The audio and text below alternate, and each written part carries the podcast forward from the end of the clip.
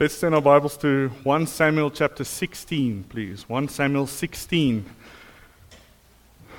Now, three weeks ago, we had our third annual uh, missions conference, and I must say it was a huge blessing, uh, at least to me.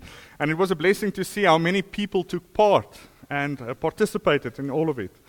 Uh, whether it was helping behind the scenes, maybe organizing things, washing the dishes, just coming to the services, uh, singing special songs, whatever else there was uh, to do. You know, some of these things are always so hidden. You never know what people do, but it works because they're there. you know, everybody has been saying this, so I almost feel obligated to say this, but not really. But this mission conference really gets better and better every single year that we're having it. And I praise God for that. That's, that's fantastic. And I won't be lying if I say that the Lord hasn't been working in my heart every single year, giving me some sort of message, and it all ties in together with whatever's going on in my life, going on in church. Uh, it's never a separate thing, and never should it be. And we don't just live for one time in the year, do we? Uh, maybe some of you only live for December, but that's a different story. but you see, the thing is that God loves missions. He loves missions. And to prove it, well, he instituted it in the Bible. Um, he really loves missions. And then last week at the evening service, I know many of you weren't here, but we got to hear from Brother Peter Putney, who's a missionary in Colombia. And we got to see the mission field there without even paying for a plane ticket. That was awesome.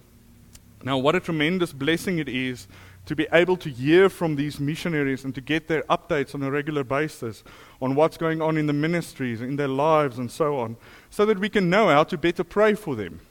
Um, that, that, is, that is so precious for us. And what a great blessing to see what God is doing in this world. How He is still busy in the lives of people from all walks of life and from all different countries. Now, this past Friday, um, Garrett also mentioned it in the announcements. Two of our church members, Wenzel and Solis Bota, they used to sit here. Their seats are empty today. But that's because they left for the mission field in Russia. So please remember to pray for them. It's, uh, they really need every single prayer that comes their way. But I think many times we look at these missionaries or we read about them and we sort of we raise them up on a pedestal and we forget that they are in essence no different than any of us here that are saved today. No different. They just have a different calling. These men that we support as missionaries, they all have a testimony of salvation, that they truly met with God, they saw their sin, and they ran to the cross to be saved. And now they've committed their lives to Jesus and to his gospel. Is that any different to what we should be doing? Even if we stay here? Not really, is it? We should be committing our lives to Christ. We should be crucifying the flesh daily. We should be renewing our minds daily by, the washing, by washing it with the word. We should love our brethren, and we should preach the gospel. Does that mean that all of us should, should go to some foreign missions field to uh, preach the gospel there? Well, no. Just imagine if we all leave, then nobody's here to preach the gospel. Keep that in mind. Keep that in mind. The Lord has a different calling for all of us. Now, those of you who are, who are members here in this church, or maybe you're coming here regularly now, um, you will know that we emphasize the duty of every Christian to preach the gospel. And we do that because the Bible does that. But when we talk about preaching the gospel, there may be a question that comes up in people's minds. Maybe you've never thought about this but I thought about this this week, is that why is it necessary to preach the gospel? Why are these missionaries leaving everything and everyone behind to go to this foreign place just to preach the gospel and make disciples? Why is that? And I actually think it's a pretty good question. Um, I wish that more Christians would ask this question to themselves. You know, I've told my daughter many times that if you don't ask the question, you won't get the answer. It's actually a very simple concept, isn't it? We don't ask questions. And so I thought that I would ask this question today on behalf of all of you, and I will try to provide some answers to it. So, why is it necessary to preach the gospel? Let's pray. Father, we thank you for being with us today. We thank you for leading us in these services. We thank you, Lord, that you um, provide the light on our path. We thank you that we can open up that light today, your word. Lord, and we ask that you will please come and speak in our hearts, every one of us, and change us, Lord. Make us more like you. Make us the people that you want us to be in this life while we are still breathing. We praise your name, Lord. Amen.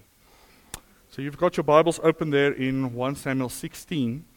Now, let me just remind you of the context, the greater context that we have here is that the Lord sent Samuel to Jesse so that he could uh, anoint a new king from among the sons of Jesse. Um, and that king would then ultimately replace Saul. So let's look at verse 6 here. What happened? and it came to pass when they were come that he, he looked on Eliab. This he is Samuel. Okay? That he looked on Eliab and said, Surely the Lord's anointed is before him. But the Lord said unto Samuel, Look not on his countenance, or on the height of his stature, because I have refused him. For the Lord seeth not as man seeth. For man looketh on the outward appearance, but the Lord looketh on the heart. Eliab definitely looked like a king. Uh, otherwise, Samuel wouldn't have reacted this way. He definitely looked the part. But do you see what the Lord told Samuel? Look at the, uh, at the end of verse 7.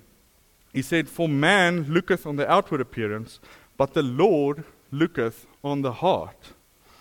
One day, the Lord Jesus replied to the Pharisees when they um, r- ridiculed him by saying the following I'm going to read it to you. Ye are they which justify yourselves before men, but God knoweth your hearts. For that which is highly esteemed among men is abomination in the sight of God. These Pharisees all had the appearance of being good men that did the right thing. They had a lot of zeal for the law and for the traditions uh, of their elders, but all of that was just for show. It was just for show. And you, you wouldn't know it by just looking at them.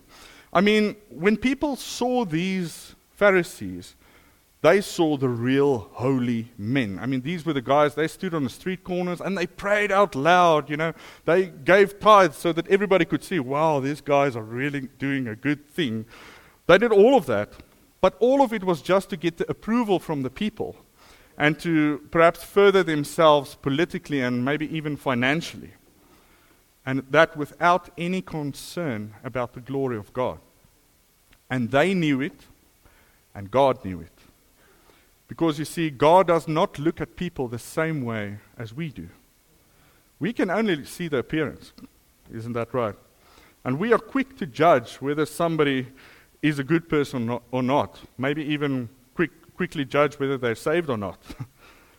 and that's dangerous. I mean, let me give you a for instance. Let's say you're walking down the street and this big guy, I mean, it's a big guy, is, is coming towards you. And this guy has a leather jacket on. He has a bunch of tattoos everywhere. He has some earrings. Maybe he has a nose ring in. I don't get why people do that.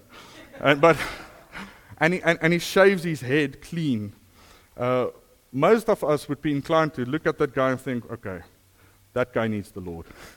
he, he needs to get saved. He really needs the gospel. Of course, you won't preach it to him because you're scared of the guy. but,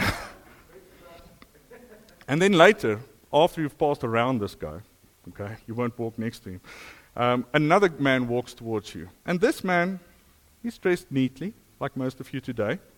Um, not too flashy, but He's dressed neatly. And he's shaved clean. He has a nice smile. And he's whistling while he's walking. Looks like a nice guy. Well, most of us would be inclined to think, okay, that man must be saved. He must. Why else would he just whistle and look so nice and smile so nice? That guy must be saved. But how can you know that about either of these men? You can't. You can't. You can't just look at somebody and make an assumption of what's going on inside of the heart. Not always. God definitely doesn't do that. You know, we need to change our way of thinking so that we can look at men as God looks at them. If we want to understand why the gospel needs to be preached, remember that's the question I asked at the beginning, we first need to understand the condition of man and who man truly is. So, for that, let's turn to the book of Genesis. We go to Genesis chapter 1, because we actually need to go back all the way to the beginning to understand what the true condition of man is. Genesis chapter 1.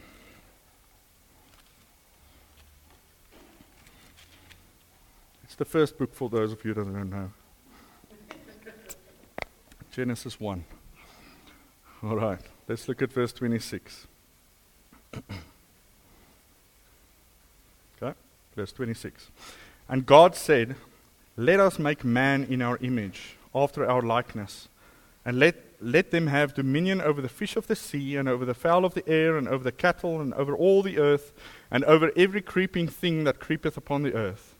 So God created man in his own image. In the image of God created he him.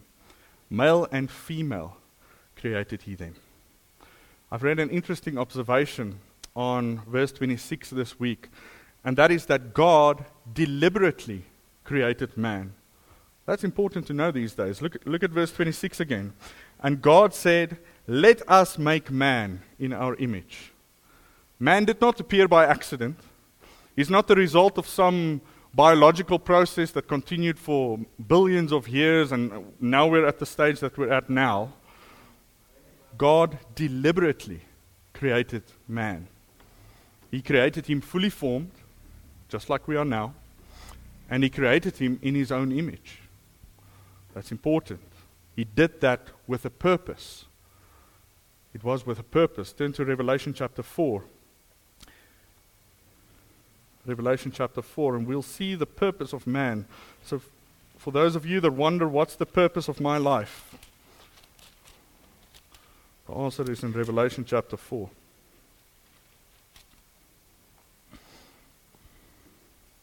Verse 11. Revelation 4 and verse 11. Thou art worthy, O Lord, to receive glory and honor and power. Now listen here. For thou hast created all things and for thy pleasure they are and were created. Man was created for the pleasure of the Lord, to bring him glory. But I want you to notice what John writes here in that last, uh, that last bit of this verse. He said, And for thy pleasure they are and were created. God didn't just create everything, t- took pleasure in it, and then stepped away uh, as the years went on. No, even you were created for the pleasure of the Lord. All of us were created for His pleasure and to glorify Him. That's the purpose of your life on this planet. God also created man so that he could have a personal relationship with him.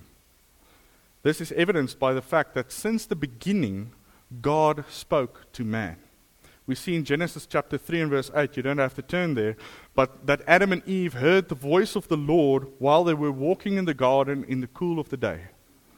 We have that song, and he walks with me and he talks with me. I'm not going to sing it to you, but I'll spare you that.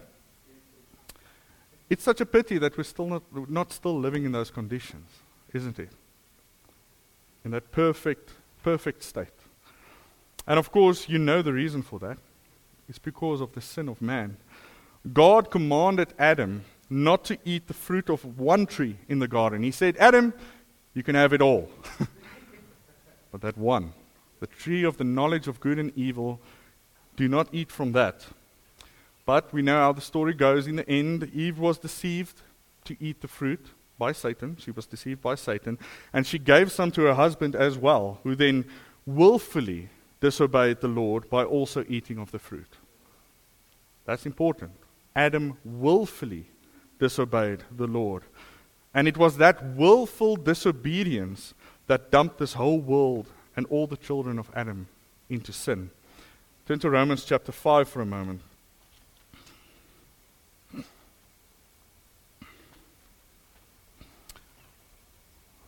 Romans chapter 5.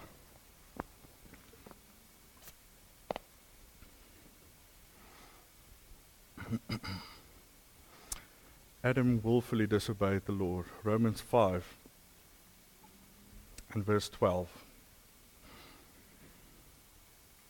Romans 5 and 12. Wherefore, as by one man, that's Adam, sin entered into the world, and death by sin, and so death passed upon all men, for that all have sinned. So let me turn your attention to the first part of this verse. He says there, Wherefore, as by one man sin entered into the world. The sin that Paul is talking about is not a, any particular sin, you know, it's not lying, stealing, or murder, something like that. That's not what he's talking about. He's talking about the sinful nature, that tendency of mankind to sin. That's what entered into the world uh, back then. So Adam passed this sinful nature, nature on to his children, and they to their children, and so on through the generations, so that it, it doesn't matter who you are, what you look like, where you come from, you have this sinful nature. Since Adam was the first man, yes, Adam was a literal man, the literal first man. That's important. People are making accusations that it's merely poetry or fables. No, Adam truly existed. And this is important. Now, the question may come up well, if it was Adam that sinned, why do I have this sinful nature? Why do I get this? Well, I understand how people can ask that question. I really do. But you must remember that back then, Adam was mankind. He was mankind. He represented all of humanity, and he acted on behalf of all of us. When Adam fell, he took down all of humanity with him into corruption. And because of that, all of creation is currently groan, groaning under this curse, as Romans chapter 8 tells us. And this is not the only ta- time, actually, that, that a single man's choices or actions influenced other lives. I mean, if you think about that, in the family, when a father acts, well, the family is affected by, by his decisions. When a boss acts, well, his employees are then affected by the boss's decisions. Uh, when a government acts, well, of course, the people of the country are affected by those decisions. This is not a political speech. but it's just like that with Adam. He was appointed as the representative of all mankind. And when he sinned, the whole of humanity was affected by his actions. So let's look at the second part of this verse, Romans 5 and verse 12. Paul says here, Wherefore, as by one man sin entered into the world, and death by sin. Sin was the vehicle by which death entered into this world. That was part of the curse that God actually warned Adam about. In Genesis chapter 2 and verse 17, he told Adam that the day that he eats of that tree of the knowledge of good and evil, evil, he will surely die. And it happened. Now we know they didn't die physically right there and then, but they did die spiritually. But years later, of course, they did die physically in the end. So death entered into this world through sin. Death is the penalty for sin. Most of us here today have probably been at a funeral before. I've been at one this week. And isn't it true that there is just a sense at a funeral that something's not right. You know, when, whenever somebody dies, there's, there's always this feeling some, something is just not right. And I think that's because God actually created man so that we can live, not die. That was the original intention. If Adam never sinned, he would actually still be alive today. well, I mean, physically, in this world. But death was the penalty that he received for his sin and he passed that down to us. Sin also brought a separation uh, between God and man. And it, it ruined man completely. You will remember that we read that uh, man was kicked out of the garden. All of nature was cursed because of him. Even his wife was cursed because of him. And this co- curse continues until today. And it will continue until the Lord destroys this and makes it all new again. So it is important to know that every human being is a sinner. It doesn't matter what they look like, it doesn't matter where they come from. Everybody is a sinner. You are a sinner by nature because of the heritage, heritage that you've received from Adam, but then you are also a sinner by choice. You are a sinner because of your deeds. In 1 John chapter 3 and verse 4, we read that sin is the transgression of the law. So that means when you break the law of God, you've committed a sin. I like to tell people that, well, if I break the law of South Africa, I've committed a crime. Same idea. We've got the same idea there. And everybody did that.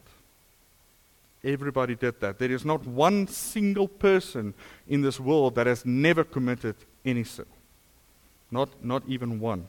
In fact, there was only one man in history that never committed a sin, and that was Jesus Christ himself. So, unless you're sitting here and, and you're Jesus, well, you've committed sin in your life. You have. But besides him, from all human beings born in all of history, every single one of them broke, God, God, broke God's law in one way or another. And therefore they have sinned, per definition. And the consequence of sin is death.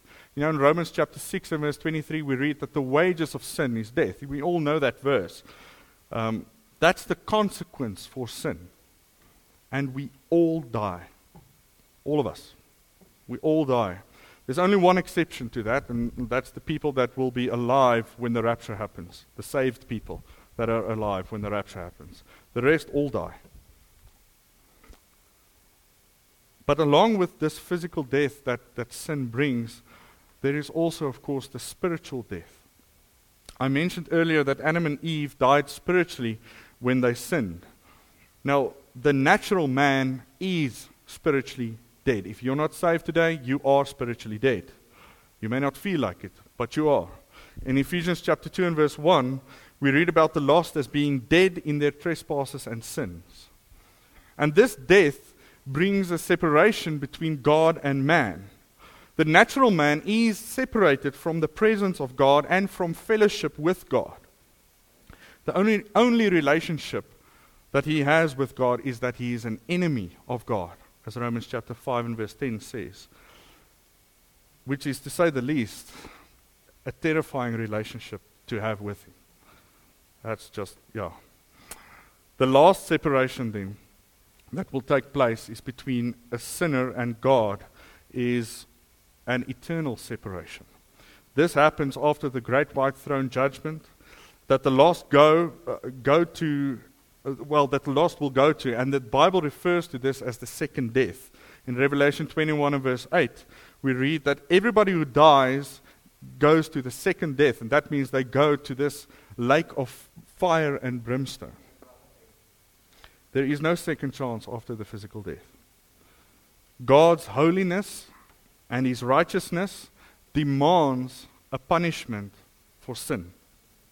And every individual that dies in his sin goes uh, and goes to that judgment will be punished by being cast into the lake of fire and brimstone. Every single one. And those are the facts of the matter. These are not fairy tales. They're not just stories of nightmares. These are facts. Someone that dies in their sin will end up in that lake of fire and brimstone. And that's a horrifying thought to think of anybody going there. And I believe that God agrees. You know, it's not the, God, the will of God that anybody should end up there. You know, there's a verse that we've mentioned a lot of times in this church before, and that's 2 Peter chapter 3 and verse 9. And it says, The Lord is not slack concerning his promise, as some men count slackness, but is long suffering to usward. Now listen to this part. He says, Not willing that any should perish, but that all should come to repentance. Folks, God has a burden for mankind in that He wants to see everybody come to salvation. Everybody. And that burden caused Him to act. The Father sent His Son to the world so that He could die for sinners. In Romans 5, you've, you've got it open there. Look at verse 8 with me. Romans 5 and verse 8. But God commendeth His love toward us in that while we were yet sinners, Christ died for us. That's how he proved his love to you, is by sending his own son to die on your behalf.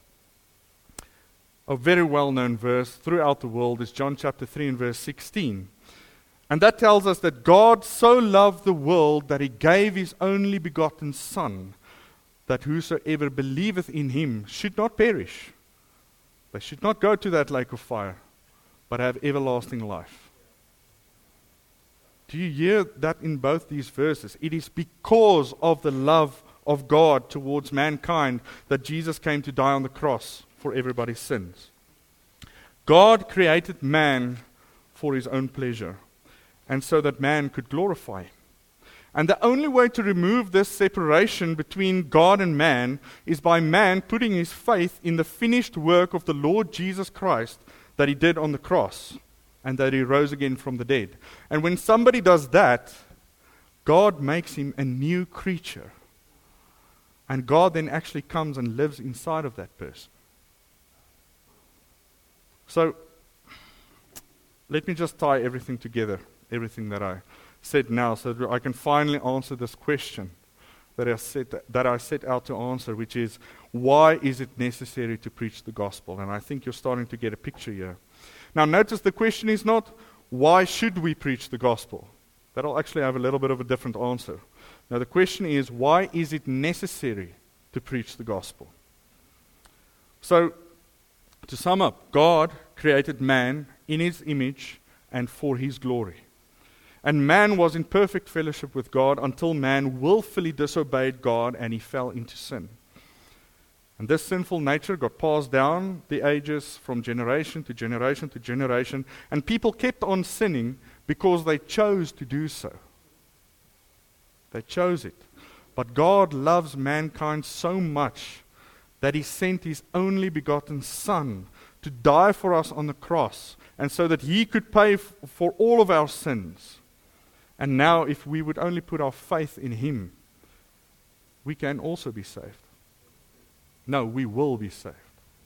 We will be saved. So then, why is it necessary to preach the gospel? Well, the answer is actually in the book of Romans. Turn to Romans chapter 10.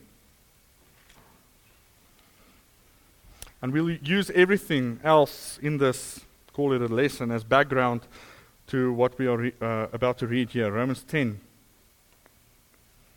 Let's start there in verse 13.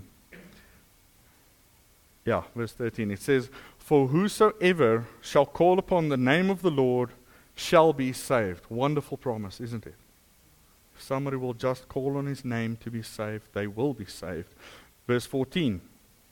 How then shall they call on him in whom they have not believed? And how shall they believe in him of whom they have not heard? And how shall they hear without a preacher? These verses are stating the obvious.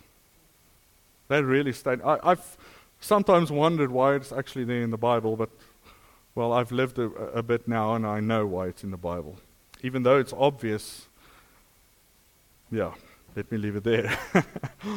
but it is necessary to preach the gospel. Otherwise, people have no way of knowing how they can be saved. If we don't tell them that they can be saved through faith alone in Christ, then they will continue with their futile attempts to please God. All in vain. They need to be reconciled with God. They need to be restored into fellowship with God. And they need to not be his enemy. You know, the moment you put your faith in Jesus, that is when you become a son of God. That's the reconciliation. It's that you're not an enemy anymore. You become his son. And God wants people to be saved. That is why it is necessary, absolutely necessary, to preach the gospel. Let's pray. Father, thank you will never be enough to say for what you've done for us by sending your Son. Lord, what a wonderful gift. Lord, please help us not to despise that gift. Help us to go out and be faithful ministers of the gospel in this world, where we are, wherever you've placed us, Lord. Lord, help us to love people the way that you love them. Help us to see people the way that you are seeing them. Lord, please work in our hearts. Let us not forget this. Let us not make some superficial commitment and not follow through. Oh Lord, we need you to work in our hearts, please.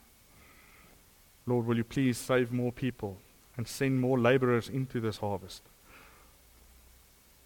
Oh Lord, thank you so much for all that you do, and thank you for being with us this morning. Amen. Amen.